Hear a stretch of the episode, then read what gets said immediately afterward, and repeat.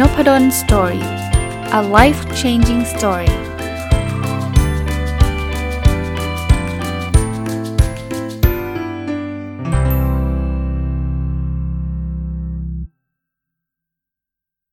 สวัสดีครับ ยินดีต้อนรับเข้าสู่นพดล Story Podcast นะครับ แล้วก็ถ้าท่านฟังตรงวันนะครับ วันนี้วันเสาร์นะครับ ยินดีต้อนรับเข้าสู่รายการผู้ประกอบการวันหยุดหรือ Weekend Entrepreneur ผมยังคงอยู่กับหนังสือเล่มนี้นะครับ How to Work for Yourself ของคุณราเชลบริดจ์จริงๆ เป็นหนังสือที่ผมรีวิวมาหลายตอน เพราะว่ามันมีบทหลาย ๆ บทเนี่ย มันเอามาประยุกต์ใช้กับการเป็นผู้ประกอบการมันหยุดได้ ซึ่งแน่นอนฮะหนังสือคือ How to Work for Yourself ก็คือให้คุณมาเป็นออกมาเป็นนายตัวเองอะ่ะเป็นผู้ประกอบการเนี่ย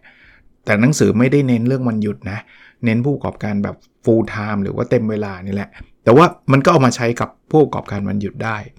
วันนี้เนี่ย อยากจะชวนคุยนะครับ เอาบทที่ชื่อว่าการการปรับตัวเองให้สามารถทำงานคนเดียวได้ทำงานเป็นอิสระได้นะครับ เพราะว่าผู้ประกอบการในหนังสือเล่มนี้เนี่ยคือคือเขาไม่ได้เป็นพนักงานประจำแล้วเขาออกมาเป็นผู้ประกอบการเต็มตัว เพราะฉะนั้นเนี่ยมันต้องมี culture shock หรือว่าจะเรียกว่าอะไรครับการปรับตัวมากพอควรนะ แต่ก่อนเนี่ยคุณเคยทำงานอยู่ในทีม อยู่ในองค์กร มีเพื่อนมีเจ้านายมีลูกน้องอะไรเงี้ยพอออกมาเป็นผู้ประกอบการทำงานอยู่คนเดียวเนี่ยชีวิตมันก็จะเปลี่ยนไปเยอะ ตรงนี้ผมต้องเล่าให้ฟังอีกนิดนึงว่าสำหรับผู้ประกอบการมันหยุดเนี่ยมันจะไม่ค่อยมีอะไรแบบนี้ เท่าไหร่เหตุผล เพราะว่าเรายังคงทำงานประจำอยู่ เพียงแต่ว่าเราจะมี culture shock ในมุมว่าวันหยุดเราเคยนอนดูซีรีส์ทั้งวัน ตอนนี้ต้องลุกขึ้นมาทำอะไรคนเดียว แต่ถึงกระนั้นนะครับ ผมเชื่อว่ามันก็ต้องมีรู้สึกถึงการเปลี่ยนแปลงไม่มากก็น้อยอะ่ะก็ลองมาดูเทคนิคหรือข้อแนะนำเขาแล้วเผื่อว่าเราอาจจะไม่ได้ถึงกับขนาดที่แบบต้องลาออกมาเป็นผู้ประกอบการนี่แหละ แต่เราก็เอามาปรับใช้ได้เช่นเดียวกัน ข้อแนะนำข้อแรกก็คือว่า ใจเย็นๆเขาบอกว่าค่อยๆค่อยๆ ปรับ ค่อยๆ ปรับ เพราะว่าเขาเข้าใจว่าคนที่มาเป็นผู้ประกอบการหลังจากที่คุณทำงานสมมุติคุณทำงานในองค์กรมา 20 ปี แล้วคุณลาออกมาอยู่บ้านเฉยๆมาเป็นผู้ประกอบการเนี่ย คุณจะงงไปหมดเลย มันคล้ายๆ คนเกษียณอะทำงานมา 40 ปีแล้วกเกษียณแล้วแบบฉันจะทำอะไรดีวะใหม่ ๆ จะรู้สึกดีเนอะไม่ต้องรีบตื่นเช้าไปแย่งใครไปทำงานไปไปรถติดอะไรเงี้ย แต่ว่าสักพักหนึ่งคุณจะรู้สึกว่าแบบมันไม่ มันไม่ มันไม่คุ้นเคยก็แน่นอนคุณทำงานประจำมาตั้งนานนะครับ เพราะฉะนั้นเนี่ยเขาบอกว่าให้เวลากับตัวเอง คุณจะค่อยๆ ปรับตัวได้เองนะครับ ผู้ประกอบการวันหยุดอาจจะไม่ได้มี feel นี้มากนัก เพราะว่าจันทร์ถึงศุกร์คุณยังทำงานประจำอยู่ เพราะนั้นงานประจำมันยังไม่ได้หายไป เพียงแต่ว่าผมผมเอามา adapt นะว่าแน่นอนแต่ชีวิตที่คุณเคยใช้ชีวิตวันเสาร์อาทิตย์ตามปกติที่คุณเคยใช้ปัจจุบันเนี่ยคุณจะตื่นแบบ 10โมง ตื่นเสร็จแล้วไปกินกาแฟ เสร็จแล้วก็เดินเล่น กลับมาดูทีวีอะไรเงี้ยชีวิตแบบนั้นอาจจะหายไปบ้าง ผมก็ไม่ได้บอกให้เอาวันหยุดทั้งหมดมาเป็นผู้ประกอบการนะครับ อาจจะต้องปรับสมมติวันเสาร์คุณอาจจะมาเป็นผู้ประกอบการ เพราะนั้นเนี่ยชีวิตวันเสาร์ที่แบบเดิมๆก็จะหายไป ก็ก็ก็ต้องการการปรับตัวเหมือนกัน ไม่ใช่ว่าไม่ไม่ไม่ปรับตัวเลยนะครับ แต่คุณก็จะรู้สึกน้อยกว่าที่ ในหนังสือเล่มนี้คือลาออกมาเป็นผู้ประกอบการแบบ full time นะครับ เพราะฉะนั้นก็ก็ให้เวลาตัวเองเหมือนกันนะครับข้อแนะนำอันถัดไปเนี่ยเขาบอกว่าให้เราหาวิธีการทำงานที่เหมาะกับตัวเราเอง ผู้ประกอบการเต็มเต็มเวลาก่อนนะครับ ในหนังสือเนี่ยเขาบอกว่าแต่ละคนเนี่ยมีสไตล์การทำงานแตกต่างกันอาจยกตัวอย่างการนอนก็ได้ บางคนเนี่ยชอบนอนดึกแล้วก็ตื่นสาย แล้วกว่าจะเริ่มทำงานหลังเที่ยง บางคนเนี่ยอาจจะพบว่าเขาเป็นคนตื่นเช้า แล้วเขาไม่ชอบตื่นสาย เขานอนเร็วหน่อย แล้วเขาก็ตื่นเช้า แล้วเขาชอบทำงานในช่วงเช้า สไตล์การทำงานของแต่ละคนเนี่ยแตกต่างกัน บางคนหัวสมองแล่นตอนดึกๆ ชอบทำอะไรตอนดึกๆ บางคนชอบทำอะไรตอนเช้าตรู่บางคนชอบทำตอนบ่าย มันจะมีสไตล์การทำงานไม่เหมือนกัน ใหม่ๆเราก็ไม่รู้หรอกฮะ เพราะว่าเราไม่เคยเป็นผู้ประกอบการ ให้เราเรียนรู้วิธีการทำงานที่เหมาะกับตัวเอง อาจจะทดลองหลาย ๆ หลาย ๆ แบบ ผู้ประกอบการวันหยุดก็เหมือนกันครับ วันเสาร์เนี่ยสมมุติคุณจะแบ่งวันเสาร์มาเป็นผู้ประกอบการเนี่ยคุณชอบสไตล์การทำงานแบบไหนอะตื่นเที่ยงเลยไหมแล้วพอเริ่มทำก็ละทำบ่ายโมงไหมหรือว่าตื่นตั้งแต่ตีห้าเลยทำแต่เช้าเลยจะได้จบก่อนเที่ยง ไม่ไม่ไม่ได้มีผิดมีถูก แต่ว่าลองลองดูก็ได้ คุณลองตื่นเช้าตื่นเที่ยงตื่นสายตื่น แล้วแต่เลยครับสไตล์การทำงาน ที่ที่ทำงานที่เหมาะคุณคือที่ไหนลองดูทำงานที่บ้านบางคนทำไม่ได้นะครับทำไปทำมา distraction เพียบ distraction นั่นคือตัวที่มันทำให้เราไข้เขวเดี๋ยวสุนัขกก็มาแล้วต้องไปเล่นกับสุนัข เดี๋ยวลูก เดี๋ยวภรรยาสามี โอ้ยบุ่นวาย อาจจะต้องแบบเฮ้ยตื่นเช้าหน่อยตอนที่คนอื่นเขายังไม่ตื่นแล้วก็ไปนั่งร้านกาแฟไหมแล้วทำงานอะไรเงี้ย ซึ่งมันก็ขึ้นอยู่กับลักษณะงานอีกนะ เพราะว่างานบางงานเนี่ยอาจจะทำอยู่คนเดียวได้ เช่น เป็นนักเขียนเนี่ยคุณเขียนคนเดียวได้ แต่งานที่แบบคุณต้องไปรับจ้างถ่ายรูปเนี่ยคุณจะไปถ่ายอยู่คนเดียวได้ไงคุณก็ต้องไปที่งาน ซึ่งเขาก็จะมีนัด ซึ่งสไตล์คุณจะเป็นแบบไหน คุณจะรับงานดึกรับงานเช้ารับอะไรอย่างเงี้ยคุณก็ต้องเลือกนะอันที่3นะอันนี้ผมว่าสำคัญคือ คุณจะต้องมีความรับผิดชอบเพิ่มขึ้นคือคือพูดแบบนี้ไม่ได้แปลว่าทำงานประจำไม่ต้องรับผิดชอบนะครับ แต่ทำงานประจำเนี่ย มันมีคนคอยคอยสั่งคอยเตือนคุณเนี่ยว่าเฮ้ยส่งงานยังเฮ้ยเสร็จยังเมื่อไหร่จะส่งอะไรเงี้ยซึ่งบางคนก็อึดอัดนะแบบมันโดนบังคับอะไรเงี้ยแต่ถ้าเกิดคุณเป็นผู้ประกอบการ ไม่มีใครสั่งคุณนะคุณไม่ส่งลูกค้าด่าเลยนะครับ ไม่มีคนมานั่งเตือนคุณนะครับว่าต้องทำอะไร 1 2 3 4 5 เพราะฉะนั้นเนี่ยตัวคุณเนี่ยจะต้องเพิ่มความรับผิดชอบตัวเองสูงขึ้นนะครับเป็นผู้ประกอบการเนี่ยอย่าคิดว่าง่ายนะครับ เราต้องรับผิดชอบ คราวนี้ผู้ประกอบการมันหยุดเนี่ยคุณต้องเปลี่ยนโหมด คือวันจันทร์ถึงศุกร์เนี่ยคุณอาจจะชิลกับการที่แบบเออเดี๋ยวถ้ายังไงหัวหน้าเขาบอกเราเองอะ่ะ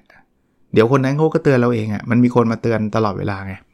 ต้องส่งแล้วทำนู่นยังทำนี่ยังมีสเก็ตดูมีคนใส่ในคาล endar ไว้เสร็จว่าต้องประชุมกี่โมงกี่โมง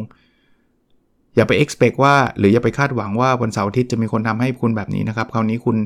คุณต้องจัดการทุกอย่างด้วยตัวคุณเองนะครับ เพราะฉะนั้นคุณก็ต้องมีความรับผิดชอบเพิ่มขึ้นในวันหยุดที่คุณจะมาทำธุรกิจ คุณนัดลูกค้ากี่โมง คุณก็ต้องไปให้ตรงเวลานะไม่ใช่ต้องแบบค่อยให้คนคนอื่นมาเตือนจะมีใครเตือนล่ะครับ คุณไม่ได้มีเพื่อนร่วมงาน คุณไม่ได้มีหัวหน้าลูกน้องอะคุณทำเอง หรือบางบางคนเนี่ยตอนทำงานในออฟฟิศวันจันทร์ถึงศุกร์อันนี้ผมพูดถึงบริบทของผู้ประกอบการวันหยุดนะครับ วันจันทร์ถึงศุกร์เนี่ยคุณอาจจะมีลูกน้อง คุณคอยสั่ง เฮ้ย คุณรับโทรศัพท์ดิ เฮ้ย คุณทำนู่นทำนี่ดิ พอออกมาทำเองนี่ไม่รู้ชี้ใครเลยนะ ชี้ไม่ถูกเลยตัวเองทำไม่เป็นอีก แต่ที่ทำงานในชี้แหลกเลย คนนั้นทำคนนี้ทำคนนี้ไปติดต่อซัพพลายเออร์สิ คนนี้ต่อราคาเขาหน่อยอะไรเงี้ย แต่พอทำเองนี่คุณต้องทำหมดนะ ก็ก็ถือว่าคุณจะต้องแบบ step up อะ step up ก็คือต้องลุกขึ้นมาทำเองนะครับ อย่าอย่าไปคิดว่าต้องมีคนรองมือรองเท้าคุณตลอดเวลาอาจจะไม่ใช่นะครับ ก็ก็ต้อง ปรับตัวนะครับต้องปรับตัว อีกเรื่องครับคือเรื่องของการหาข้อแนะนำหาคนแนะนำเขาบอกทำงานประจำเนี่ยมันมีคนแนะนำโดยธรรมชาติ คุณทำอะไรไม่ได้ คุณถามเพื่อนร่วมงานได้ คุณทำอะไรไม่ได้ คุณถามหัวหน้าคุณได้ หรือแม้กระทั่งลูกน้องคุณก็ได้ แต่ว่าพอมาคุณทำคำคนเดียวอะ่ะคุณทำอะไรไม่เป็นคุณจะถามใครอะ่ะไปถามลูกค้า ถ้าเป็นเรื่อง requirement โอเค ว่าเขาต้องการอะไรกันยังไง แต่ถ้าไปถามเขาว่า แล้วงานนี้ทำไงอะ่ะ โอ้โห ลูกค้าฟังแล้วแบบแทบจะเดินออกเลย ไม่น่าจ้างเลย คือดูแล้วแบบมือสมัครเล่นสุดๆ ไม่มีความรู้เลย คุณก็ลำบากใจใช่ไหมดังนั้นเนี่ยคนที่เป็นผู้ประกอบการเนี่ยจะต้องมีมีคล้ายๆว่าทรัพยากรตรงนี้อยู่นะครับต้องเล็งนะครับว่าถ้าเรื่องนี้คุณควรจะต้องถามใคร ซึ่งก็หนีไม่พ้นคอนเน็ชันต่างๆ ที่คุณมีอะ คุณควรจะต้องมีคนที่เขาอยู่ในวงการ พอจะรู้จักพอจะพูดคุย สอบถาม หรือขอความช่วยเหลือกันได้ แน่นอนเราคงไม่ได้จ้องให้เขามาสอนเราอย่างเดียวนะมีอะไรที่เราช่วยเขาได้เราก็ช่วยเขา มีอะไรที่เขาช่วยได้เขาก็ช่วยเรานะครับเพราะนั้นมันมันจะไม่ง่ายเหมือนงานประจำที่คุณอาจจะมีคนถามได้ค่อนข้างเยอะนะครับ ออกมาเป็นผู้ประกอบการอาจจะถามได้น้อยกว่า ผู้ประกอบการมันหยุดก็ ถ้าเกิดคุณทำธุรกิจที่มันไม่ได้เกี่ยวข้องงานประจำคุณก็ต้องทำเหมือนกันนะคุณก็ต้องหาคนที่เป็นผู้เชี่ยวชาญ แต่ถ้ามันเป็นธุรกิจที่มันต่อเนื่อง เน้นนะเราจะไม่ทำธุรกิจที่แข่งกับงานประจำเราโดยตรงนะไปแย่งลูกค้าบริษัทที่เราทำงานประจำมาเป็นลูกค้าเราในวันหยุดอันนี้ผิดจริยธรรมนะครับ ไม่ไม่ไม่ไม่ควรทำอย่างยิ่งแล้วถ้าเกิดบริษัทคุณรู้เขาไล่คุณออกนะครับ เพราะว่าคุณไปขโมยลูกค้าเขาอย่างเงี้ยไปรับตรงเองเนี่ยไม่ไม่ได้นะครับ แต่ถ้าเกิดมันเป็นต่อเนื่องอยู่ในธุรกิจที่ใกล้เคียงกันหรือเกี่ยวข้องกันเนี่ย คุณก็อาจจะมี list ของ expert หรือว่าผู้เชี่ยวชาญอยู่แล้วนะ อีกเรื่องหนึ่งนะครับที่เป็นข้อแนะนำสำหรับการเป็นผู้ประกอบการวันหยุด คือถ้าคุณคิดถึงออฟฟิศมาก ๆ ซึ่งบางคนก็นึกไม่ออกนะ เราเราจะคิดถึงทำไม คุณบอกว่าคุณลองไปหาที่ที่แบบ ใกล้เคียงออฟฟิศมันทำงานก็ได้คือคือพอยไม่ใช่ว่าแค่จะไปหาออฟฟิศมานั่งทำคนเดียวนะ คือคุณอยากได้เพื่อนร่วมงานนะพูดง่ายๆ ถ้าใครติดติดการทำงานแบบมีมีเพื่อนร่วมงานเนี่ยอย่างในหนังสือเนี่ยเขาบอกว่ามีบางคนเนี่ยเขาเขาเคยทำงานในออฟฟิศแล้วเขาก็คุ้นเคยกับการทำงานกับคนหลาย ๆ คนเนี่ยแล้ววันหนึ่งเขาออกมาเป็นผู้ประกอบการเต็มเวลาเนี่ยเขาทำงานคนเดียวแล้วเขาเหงาเขาเครียดเขารู้สึกโดดเดี่ยวเขาก็เลยจัดแบบคล้าย ๆ เป็นแบบอีเวนต์ว่า ใครเป็นพวกฟรีแลนซ์ทำงานเนี่ยมาเจอกันทุกวันศุกร์ไหมในสถานที่ที่แบบเราแชร์กันเช่ากันเป็นออฟฟิศที่เช่าด้วยกัน อย่างนี้ก็ได้นะครับ แต่ผมว่าเคสนี้สำหรับผู้ประกอบการวันหยุดอาจจะไม่ไม่เยอะหรอกเพราะว่าคุณไม่เหงาหรอกวันจันทร์ถึงศุกร์คุณเจอเพื่อนอยู่แล้วแต่สมมุติว่ามีใครที่รู้สึกว่าทำงานคนเดียวแล้วมันโดดเดี่ยวเนี่ยก็นัดกันก็ได้วันเสาร์เพื่อนโรงเรียนเฮ้ยมานั่งทำงานด้วยกันไหมเหมือนเหมือนอันนี้ผมนึกถึงตอนเราเรียนหนังสือบางทีอ่านหนังสือคนเดียวมันก็ เบื่อเบื่อปะก็นัดเพื่อนเฮ้ยอ่านหนังสือด้วยกันแต่แต่อันนี้โน้ตไว้นิดนึงนะสำหรับผมนะอ่านหนังสือด้วยกันไม่ค่อยได้อ่านหรอกคุย จริง ๆ แต่มันสนุกกว่าสนุกกว่าอ่านคนเดียวจริงๆผมจะไปอ่านหนังสือด้วยเมื่อผมอ่านจบแล้วแล้วมาติวกัน เออ อันนี้เอา มานั่งแลกเปลี่ยนกัน แต่ให้มานั่งอ่านกันเงียบๆเนี่ยไม่รู้นะผมทำไม่ได้ ผมกับเพื่อนผมทำไม่ได้ คือมา มา มานั่งอ่านด้วยกันมาคุยแหลกเลยครับ แล้วก็ไม่ค่อยได้อ่านนะครับ ต้องบอกว่าการทำงานเหมือนกันนะ ถ้าเรามีเพื่อนที่เป็นฟรีลงฟรีแลนซ์เป็นผู้ประกอบการวันหยุดด้วยกันเนี่ย ก็อาจจะเป็น community อันหนึ่งก็ได้นะ ที่จะมาเช่าร้านกาแฟแล้วก็มานั่งแลกเปลี่ยนกัน มานั่งบางทีมันไม่ต้องคุยอะไรกันมากก็ได้ มันเหมือนมามานั่งออฟฟิศเดียวกันน่ะเช้าวันเสาร์อะไรเงี้ยเออก็ not bad นะถ้าเกิดคุณมี community นี้นะเช้าวันเสาร์มาเจอกันที่ร้านนี้ไหมอะไรเงี้ยแล้วก็ต่างคนก็ต่างนั่งทำงานเป็นผู้ประกอบการวันหยุดกันไปนะครับ หรือถ้าใครเหงาเหงาชีวิตออฟฟิศ ถ้าเป็นไม่ได้คุณอาจจะไปขอทำงานที่ออฟฟิศลูกค้าก็ได้นะเฮ้ยเขาจะยอมอะสมมติมันมันแล้วแต่งานด้วยถ้าสมมติงานคุณเป็นที่ปรึกษาเขาอะแทนที่คุณจะต้องมานั่งทำงานที่ปรึกษาที่บ้านคุณมันเหงาไงคุณอาจจะบอกว่าขอไปทำงานออฟฟิศลูกค้าซึ่งมันมีคนทำงานอยู่ แต่อันนี้มัน apply กับกับผมว่าผู้ประกอบการเต็มเวลามากกว่า เพราะว่าคนทำงานก็จัดจันทร์ถึงศุกร์นะคุณก็ไปนั่งออฟฟิศลูกค้าเผลอๆคุณก็มีเพื่อนใหม่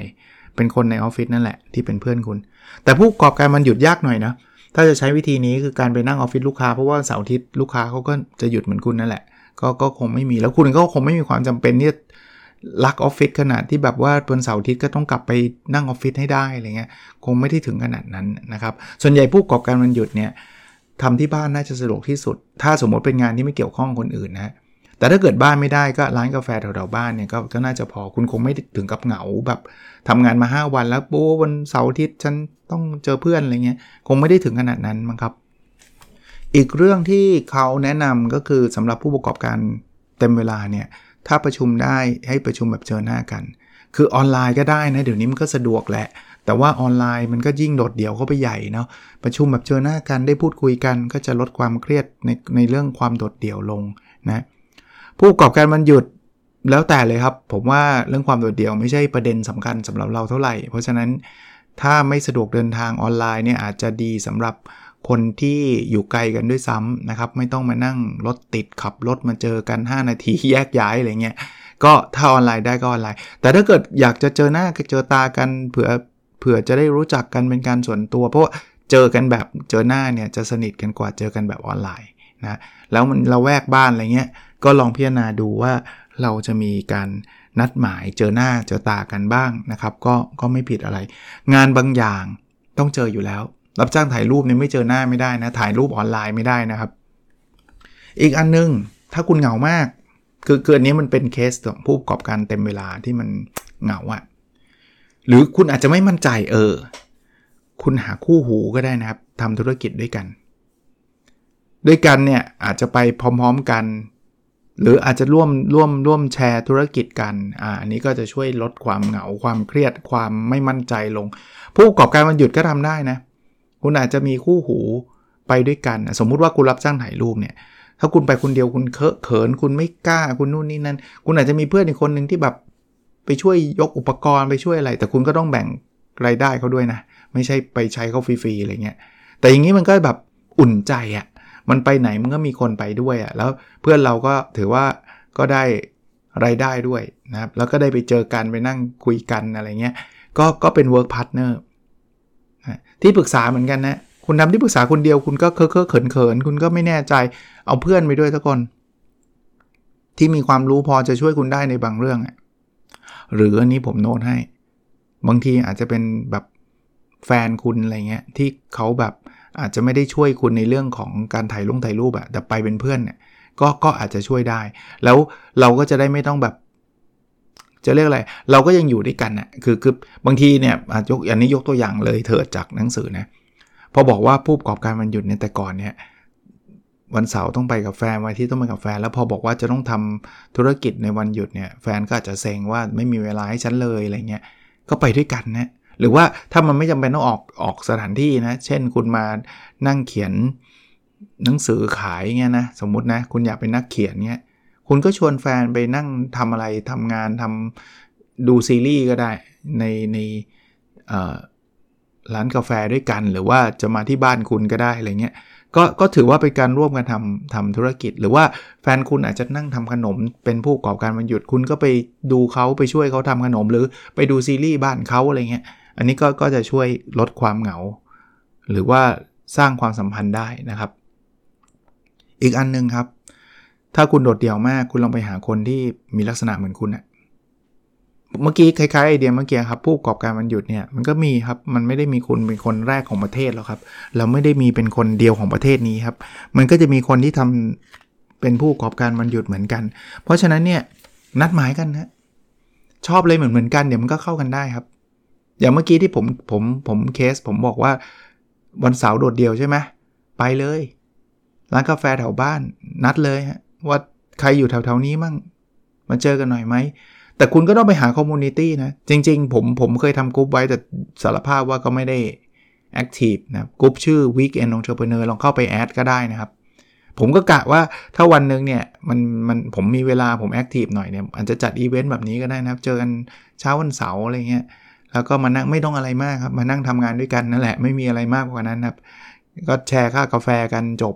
นะกินข้าวด้วยกันก็ได้ ถ้าอยากกินข้าวด้วยกันสำหรับคนที่เป็นผู้ประกอบการวันหยุดอะไรเงี้ยก็จะได้เพื่อนใหม่ด้วย หรือคุณอาจจะทำอยู่บ้านนะไอ้คันที่จะไปนัดผู้ประกอบการวันหยุดก็หาไม่เจออีกไม่รู้เขาอยู่ไหนแล้วเขาอยู่แบบต่างจังหวัดอะไรเงี้ยมันก็ไม่ได้ว่าจะนัดเจอกันได้ง่ายๆอะไรเงี้ย คุณก็เอาถับเราแวกบ้านนี่แหละเขาอาจจะไม่ได้เป็นผู้ประกอบการวันหยุดอย่างในหนังสือเนี่ยเขาก็แนะนำเพื่อนบ้านสต็อปบ้างหยุดบ้าง แล้วก็เดินไปเมาส์กับเพื่อนเพื่อนบ้านบ้าง หรือถ้าเกิดตอนนี้คุณไม่ได้สนิทกับเพื่อนบ้านคุณมากก็เพื่อนคุณนั่นแหละ นัดกันบ้างคุณอาจจะทำผู้ประกอบการวันหยุดวันเสาร์ไหนๆคุณจะทำแล้วก็เฮ้ยใครอยู่แถวนี้มากินข้าวกันหน่อยไหมอะไรเงี้ยเออก็จะได้เป็นอีเวนท์ที่ที่ที่คุณทำได้ หรือบางบางคนอ่านอันนี้เป็นข้อแนะนำอีกข้อหนึ่งนะครับ คือทำเป็นประจำเลยก็ได้นะครับ นัดเลยเย็นวันเสาร์จะนัดกินข้าวกับเพื่อนหลังจากที่เราทำผู้ประกอบการวันหยุดแล้วอะไรเงี้ยแต่ทั้งนี้ทั้งนั้นคุณก็ต้องแบ่งบริหารเวลาดีๆนะครับ ไม่ใช่ว่าเสาร์อาทิตย์หายไปหมดเลย แล้วเวลาครอบครัวก็ไม่มีเลย อันนี้ก็ก็ก็ก็จะแย่อีกแบบหนึ่งนะครับ ก็เป็นข้อแนะนำสำหรับคนเป็นผู้ประกอบการเต็มเวลาแหละสำหรับหนังสือเล่มนี้ แต่ว่าหลาย ๆ ข้อก็ผมว่าเอามา ประยุกต์ใช้กับการเป็นผู้ประกอบการวันหยุดได้สำหรับคนที่อยากหาหนังสือเล่มนี้อ่านนะ ชื่อ How to Work for Yourself ของคุณราเชลบริดจ์ผมเข้าใจว่ายังไม่มีแปลไทย ถ้ามีต้องขออภัยนะครับ แต่ว่าก็ผมไปซื้อมาจากน่าจะคิโนะคุนิยะแหละนะครับ ก็อ่านแล้วมีประโยชน์ก็ทยอยหยิบมาเล่าให้ฟัง เอาประสบการณ์ตัวเองมาเล่าด้วยตัวอย่างบางอันก็ไม่ได้อยู่ในหนังสือ แต่ว่าผมคิดว่ามันใกล้เคียงหรือว่าใช้ด้วยกันได้ก็เอามาเล่า แล้วผมก็มาประยุกต์ใช้กับการเป็นผู้ประกอบการวันหยุดด้วย โอเคนะครับ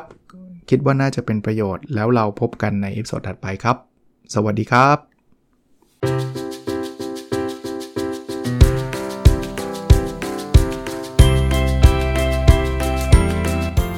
n o p a d o n Story a life changing story